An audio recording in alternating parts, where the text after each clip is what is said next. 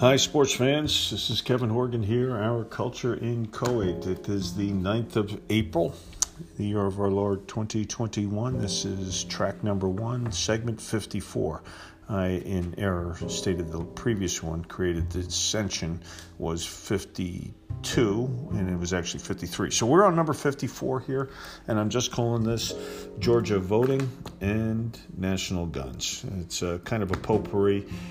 It is almost inconceivable uh, the nonsense that's coming forth and a deflection by an enabling media. But uh, let me try. Let me try. Let's let's start with the guns stuff first and uh, that dissembling. There was a shooting. Uh, I don't know, two or three weeks ago in Atlanta area by some crazy kid who uh, uh, visited massage parlors, and that was his, the extent of his socialization. And six of the victims of Asian heritage, and it was automatically called a hate crime. And now we have all kinds of people talking about the epidemic of uh, violence towards Asians. But since that time, and that's all nonsense, of course, but since that time, uh, there was a shooting in Boulder, Colorado. There was another in Virginia Beach. There was another in San Diego. Um, there was a uh, death by cop by a guy uh, from House of Farrakhan uh, uh, ramming a police barricade, and a cop died. there was a shooting in Texas, and then most recently one in South Carolina. Uh, and that one involved a pro football player who I think could best be said he probably suffered from a, a, head trauma and a TBI of some kind. But you had six or seven other shootings after Atlanta, and nobody mentions anything about race at all. Okay? And it shouldn't be because they were all criminals. From the Atlanta shooter to the TBI guy, murder is murder and there's no way to get around it.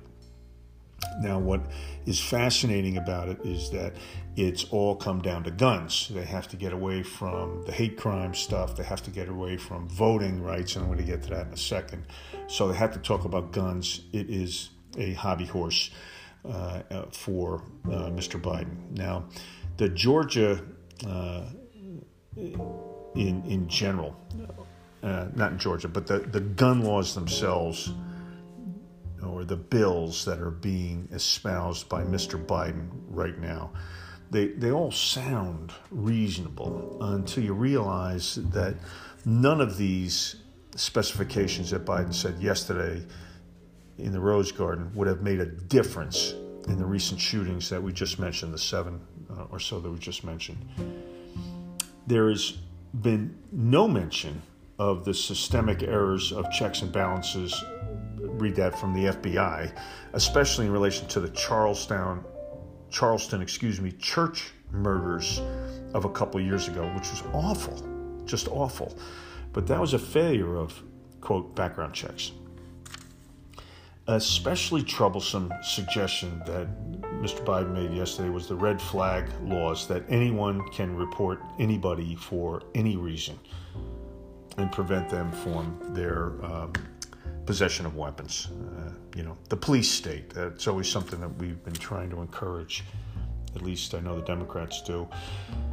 What is also curious is the liability issue for manufacturers, and, and I can see certain liability for sales uh, and that's why there are background checks. Uh, as an analogy, a bartender cannot serve an obviously drunk person.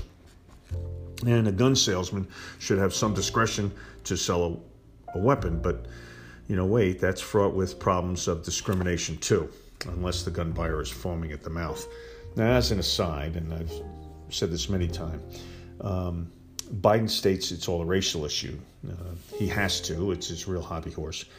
But I believe and repeat that except for the Emancipation Proclamation, the Voting Rights, and the Civil Rights Act of the 60s, the Second Amendment has done more for people of color than any proposal the Dems can dream up.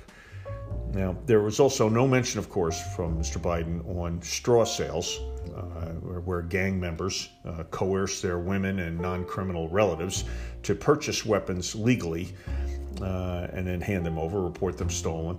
The whole Chicago mess. It's a city that refuses to actually prosecute these straw buyers, which would, of course, eliminate the source of guns moving through Chicago. Uh, a, a nest of vipers and a real cesspool. Look, this gun stuff is a red herring. The Democrats and Biden's team can no longer argue the efficacy of the voter laws. So it's essential that they deflect right away. So let's talk about some of these voter laws. The voting rights in Georgia. Now, half the elements of the new Georgia law themselves were in response to Stacey Abrams' worthless allegations, which she has turned into a money making machine. So, if Donald Trump was spewing nonsense about votes, well, so is Stacey Abrams. Okay, the hypocrisy is blowing up uh, in their face, and especially about this Major League Baseball switch from a city that could use the money to a city that only smokes dope and really doesn't have a minority population. Look, the Republicans are terrible at getting their message out ahead of time. You know, they could learn something from the Democrats in this respect, and they did fail here. Now, the Georgia companies and the voter laws, and this is very speculative, I know, but I think some of these big companies are trying to protect their employees and protect their China money. All right, so follow me along. Coke, UPS, Delta, to a lesser degree, have a lot of employees in the public alone, unarmed, susceptible to abuse. Now, companies want to insulate their vulnerable employees, especially from the political foray and the uh, nonsense that happens in public. Now, I don't see any Republicans holding up UPS vehicles or harassing employees during uh, their independent workday, mostly because they're working, but I, I, can see where they'd want to, especially Coke and UPS, want to make sure that their employees are not susceptible to um, spontaneous rioting. Now, then there's China. Now, this is insidious. UPS, Coke, Delta all have significant rights of landing, distribution, and access into China. There's lots of money have already been exchanged does anyone think totalitarian China doesn't love the debacle of conflicting beliefs of the integrity of our election system and that they want to continue to stoke that fire further?